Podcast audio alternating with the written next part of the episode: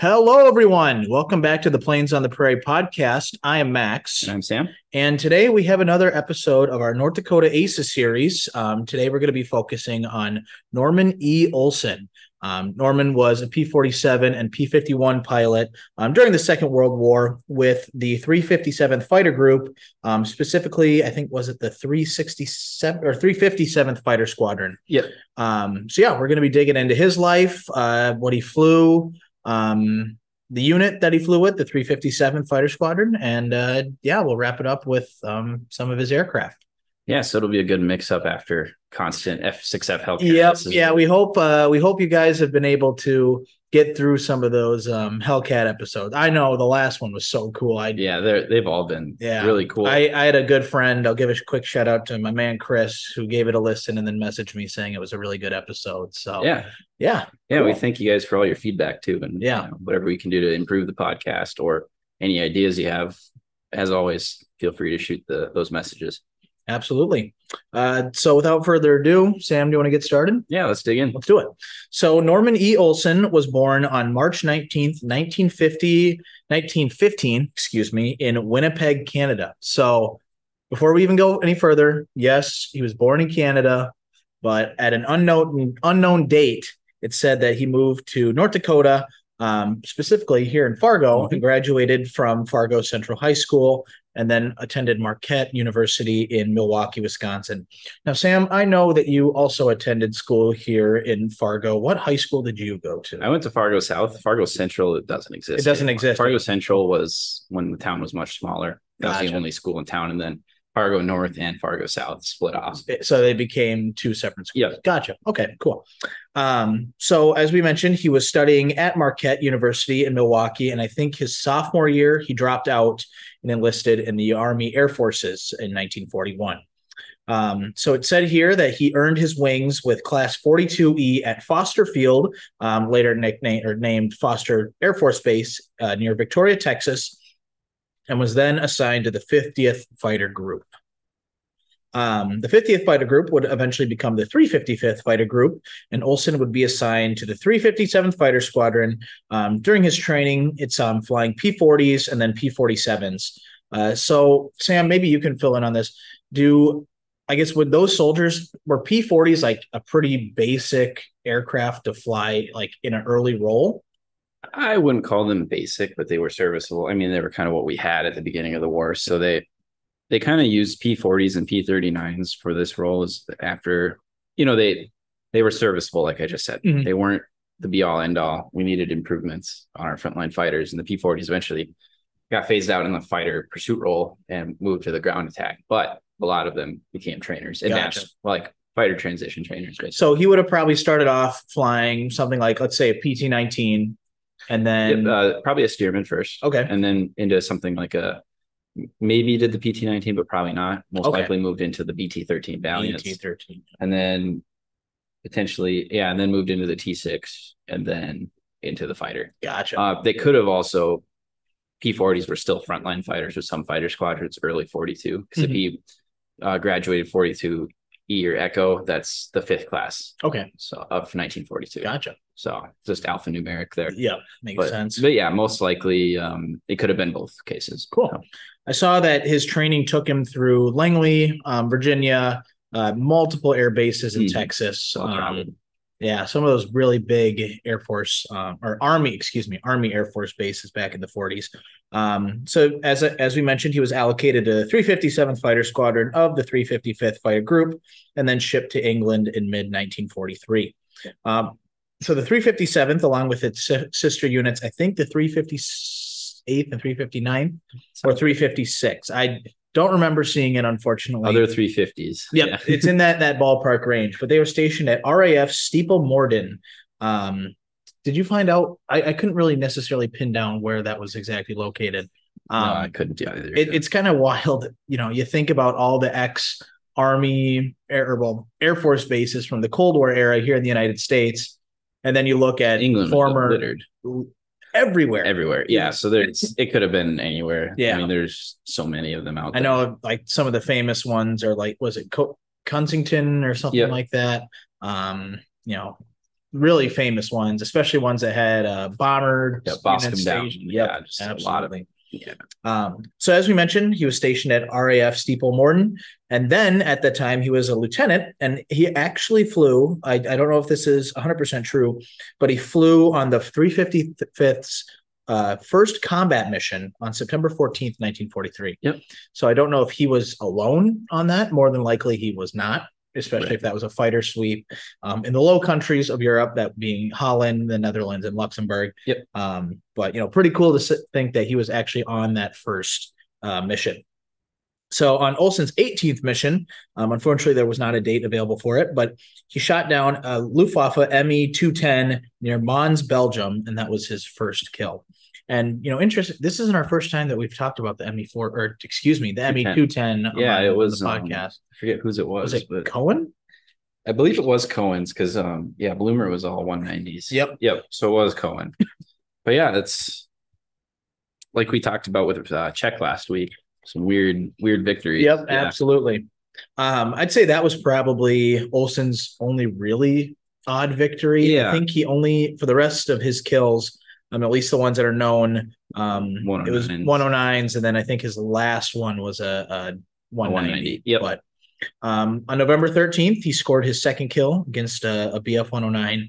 Um, unfortunately, it didn't have a date, or well, it did have a date. I just said it, but uh, a location of where it went down. Mhm. Um, and then on February 5th, uh, to ring in somewhat of a new year, he managed to shoot down two more enemy aircraft on the same day, um, bringing his total. to Yeah, that was during big big week. Yep, big week. So So, the uh, what is it? The uh, oh no, that his fifth one was during big week. his fifth one. Yeah, Yep. that's right. Yep. So as we mentioned, his fifth kill um, was a BF 109, which was during big week, which was um, the last week of February. Uh, did you I did you find why they called it big week? Was it like Um, the a big offensive? Yeah, or- I would equate it to just a huge it was a huge um basically just uh they threw everything they had at him. Mhm. RAF Bomber Command and you know the U.S. Army Air Force, all the air forces based there, 8th Air Mhm. Force included. Um, and uh, basically, it was just uh, a battle for air superiority. I mean, it kind of Really? cemented U.S. air superiority. I mean, they started the attrition started kind of showing its and it was Operation Argument, is what um, Yes, yeah, the that was the- official code word was. yes, and then um, you know the casualties were relatively high for uh, for the bombers. We Mhm. lost between the two air forces. Um, the numbers here say, you know, close to close to 350 bombers to uh, about 260 fighters on the German side. So, um, we also lost uh, a few a few fighters as well, but Mhm. but you know, decisive bombing campaign. It, it won the war. Yeah, Europe it did.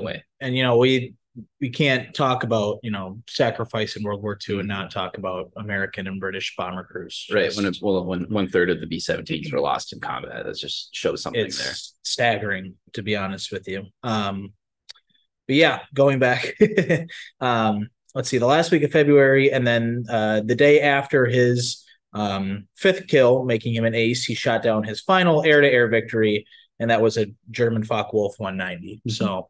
Um, two of the main, I'd say, fighters for Yep. the German war effort towards the middle and end of the conflict. Um, so promoted to captain by April 1944, Olson was now flying a P-51B, which he had named Ma Fran 4. Um, we'll, we'll cover this more. At, actually, in Mhm. fact, we'll we'll just wait till the end to cover them. Um, but all of his aircraft flew with the nickname Ma, Ma Fran. Fran, yep. So, um, so do you want to talk a little bit about his final mission? Yeah, so his final mission um, was on April April eighth, nineteen forty four. Um, it was a uh, strafing run and uh, near uh, Cell Heifer or So, yeah, I yeah, I said Sel Hoffer. Hofer. Yeah, Yeah. pardon my German there. um, uh, he mi- did manage to get uh, two aircraft destroyed on the ground Mhm. on his passes. Um, other sources said he ran three passes, um, and all of his other wingmates or whoever was on the mission with him, um, they all just made one pass. So he kind of went for extra. you know. Um, and unfortunately, uh, he uh, was shot down by ground fire Mhm. and uh, killed. He was the only 355th Fighter Group pilot to actually be, or ace to be killed in action. So pretty unfortunate. Mhm. Um, the locals there buried him That uh, was, which was pretty yeah, interesting. They buried him in, In the the the, city cemetery. Yeah. That's I'd be curious to know how many times that a Allied airman, especially a American or British one, went down. Um, you know, just after attacking a nearby military target, and the Mm. local population gave him a actual military right, burial. especially a German or belligerent, you know, Yeah, absolutely. nation. Yeah, and then he was uh, in 1949. He was moved um, to Fort Snelling in Minneapolis Mhm. and laid to final rest there. Yep. So pretty, you know, a pretty remarkable man. Mhm. Um, you know, six kills. That's an ace. Yeah, and he was only on the front for about, you know, eight months. yeah, which is pretty crazy. Absolutely. Not a very long time, but made it quite an impact for sure. absolutely. So now we will move into the history of the 357 Fighter Squadron. So I'm um, activated in late 1942 at Orlando Air Base in Florida. Um, they were, you know, started off like any other training wing, uh, assigned, I think, P40s, and then eventually moved up to P47s. Um, I can't imagine that those P47s would have been frontline. Would they have been like B models? They could have been B models that they advanced trained on, or they could have been training on the Oh, they could on the B models and brought over and then transferred over to D's and Gotcha. so on and so forth. So deployed to Germany, or excuse me, deployed to Europe. Um, the 357th originally focused on attacking German targets in the Low Countries, that again being Belgium, the Netherlands, and Luxembourg. Um, mainly going after you know convoys, trains was a huge target, especially in the lowlands. Um, you know, military installations, airfields, most a lot of ground interdiction. You know, Yeah. stuff that the P47 really excelled at. You know, you know, you hear people, especially a lot of World War II veterans, you know, many years ago or somewhat recently say that, um, you know, the P 47 could just take just colossal amounts of damage. Absolutely. And, you know, th- and I think what I think crews appreciated the most about it is that it could dish it back. Oh yeah, So, uh, I, if you haven't seen a P 47 in person, um, I would highly recommend one day going out of your way if you have to to check Yeah. one out. They Yeah. are big. Well in the 850s, uh, Yeah. plus rockets or Rockets, whatever yeah. you throw at it. It's just a. It was its A10. It was the A10 of its It- day, pretty and, much. you know that's Yeah. why the A10 eventually earned the was named the Thunderbolt too. Right. It, it's uh it's pretty cool to see that lineage Oh, yeah. um between the two Two very, airframes. very, very highly regarded. Absolutely. Yeah. Uh, so later on, um, I believe it was actually just before Olson would have been killed. Um, the squadron uh, started or changed their mission to bomber escorts. They would escort um, B twenty four Liberators and B 17s um, on you know bombing runs into German occupied territory, um, fighter sweeps. Which you know I always forget the P forty seven did that role. Like you, you always when you think of fighter escort, instantly you think of Mustangs. Mhm. Let's just be honest here. And then you think of the Lightnings, maybe not in the later years of the war, but you know, I you'd think that a Lightning would escort bombers, but they didn't have the fuel range, if I remember Neither of them really did. Yeah. They could go, but then they had to let them go at one point. The absolutely. 47 and 38 were all they had at first. The Mhm. B model Mustang was what was introduced just before Olson uh Olson's accident. And uh so yeah, there there wasn't much for options. They just kind of had to do what they Yep, could. Yep, had to do. Um, so actually, I did find this out on April 5th, 1944. The 357th earned their first distinguished unit citation when they attacked, uh, I believe, either it was obviously a German base, but they attacked it during, of all things, a snowstorm Hmm. or a snow squall, which basically the same thing. Um, I couldn't find if there were any losses. You know, I would imagine there might have been one or two, maybe a few more.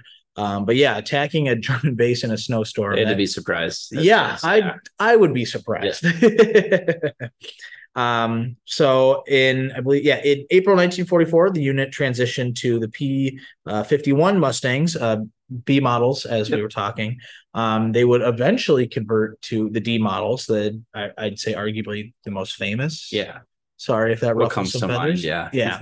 I mean, it was in service for you know, Longer, yeah. a lot longer. But um, they provided air cover for the Normandy landings during the D-Day operation, and uh, they flew missions, uh, air interdiction missions, up until the uh, end of the war. Hmm. Um, and then, like many World War II units, they were uh, disbanded um, almost immediately. Yep, yeah. absolutely. Uh, what I did find out, interestingly, was the 357th was reactivated in the early 1950s as the 357th Fighter Interceptor Squadron. Mhm. So it was one of those units that you know had lineage in World War II, and then flew uh, F eighty six D, L, and L Saber Dog. So yeah, you take a you know Korean era F eighty six Saber, and then you put a big old Snoopy nose radar right You basically change everything but the wings. literally Yeah. literally and i i've heard people say that the saber dog was just um you know what kind of word i'm Yeah. gonna say to fly it was ugly it was a face that only max could love and that is true i Mhm. do love a saber dog Oh yeah. but um that mission lasted uh, not quite that long. They were eventually deactivated um, in the late 1950s, but then brought back during the buildup for the Vietnam War as the 357th Tactical Fighter Squadron, flying the very venerable F 105 Thunder Chief. They flew F 105s in combat during the Vietnam War, I believe, from Korat, uh, Royal Thai Air Force Base. Um, it could have been Takhli. I might have said that wrong, but um, the 357th got around Mm. with their missions and their lineage for sure. Um, so after one, the 105s, they flew A7D Corsairs, and I believe now they fly uh, A10s Yes. from Davis Monthan Air Force Base. That's what I saw. Yeah. Yeah, um, and they are uh, A10 training wing or A10 training squadron and A10 instructor training squadron. So they're training the next generation of A10 instructors. Uh, so you know, a really distinguished unit history, Right. and the fact that um, a North Dakota, longtime North Dakota native, we should say, obviously was a Winnipeg guy, so Mhm. can't call him a native on paper, I guess, whatever. But um, the fact that he was the only one that was lost in combat during the Second World War is you know, Yeah. pretty pretty neat. Maybe not neat, but Interesting. it, it you know it's a historical tidbit that is yeah For sure. worthy of mentioning. Yeah, and um, one thing to touch on the 355th Fighter Group uh, during its time in World War II, um, equipped the same way because you know the 357th was part of it, but they're the whole group was nicknamed the Steeple Morden Strafers. Hmm. So uh, basically, because they destroyed the most aircraft on the ground out of all of Eighth Fighter Command. Really? Yep, over 1,500. So Oh, that's I had no idea. That's super crazy. cool. Yeah. So that's Steeple a- Morden Strafers. Yep. So that's the their nickname, and he was definitely part of that. Absolutely. So Absolutely. yeah, um, yeah. Talk about his uh, nose art, uh, Ma Fran. Uh, his wife was named as Frances, so Oh, cool. that's that's where that came from. A lot of people name their aircraft after wives. Yep. Um, usually the ones that weren't pinups were about their wives or Mhm. something, and you know the pinups they definitely were not. So, Yeah, no, yeah. I, I don't know if I'd want to paint my girlfriend half naked on the side of my airplane for other guys to see and give No, and then for. I imagine she wouldn't appreciate it. Either. no, So no. Uh, but that being said, um, let's see. He flew for sure a P forty seven. Mhm. It looked like a, a D model Razorback. Yep, a D model Razorback. Um, the 350 Fifth Fighter Group markings in general are were pretty common. The olive drab Mhm. with white striping. Um, The three fifty seven. Their code was OS, if I remember Yes. correctly. Yep. yep, and they, uh, as far as I know, there aren't any 47s marked like that. Wow. Same with 51s. Um, you can find a 51 here in Fargo. You can find a 47 uh, Bonnie, a D Yep. model, Yeah, just freshly restored out in um, out in Minot. So we need to go see that. I know. Here, We're we're working on fig- figuring Yeah, out. we're working on some actual video content for you guys. It's just a matter of time. Winter, I feel like we'll have a little bit more absolutely. more more time to do that. So Uh, but yeah, um, that kind of sums it up. yeah, Uh, do we have any other stuff to talk about before we Um, sign off? no, it was a fun fun time to research this one. We have um, this was episode seven, so we have three left. We have Oh. two two Hellcats and one uh, Spitfire that we need to talk Yeah, about. So there you we got go. three more three more as far as we know, and then we are working on a Minnesota Aces series. We probably will take a break between them just so we can offer some other content. Mm-hmm. Um, and we kind of want to go all out on the research on that. Yeah. Thumbnails and all that too. Track them down. You know, really figure out. Um, I if you know a lot of we're both pretty close. Mhm. I mean, we're right across the river from Minnesota. Um, what I think would be really cool is if some of these guys are buried locally, at least in northern Minnesota, go and check them out. that yeah. I mean that's that's close by. See if the towns have any um any historical information about their families, Exactly. stuff like that. Yeah, So, and I mean, we're already after digging around a little bit, we're at about 15 aces, and that's just Oh. quickly looking. Uh, and uh, let, let's just we won't give them away, but there at least there's one that I think we are both Yeah, really excited. if, if North Dakota was a mixed bag, um, Minnesota Minnesota is it's a big melting pot of it is that is the yeah. best way to describe it. So it's it'll be it'll be a lot of fun. Um, you know, we're gonna come up with more videos too, of course. Um, I'd love to uh, uh, get on another kebab trip. We've found a little bit lately, so Yeah, absolutely. but yeah, uh, so that concludes this episode. Um, we'll probably be bringing back another Hellcat one next Yeah, time, but, more than likely. but uh, still a great story nonetheless. And uh, we I hope think- you guys enjoy it. yeah, we thank you guys for sticking around, and we'll see you on the next one. Yep. Take it easy.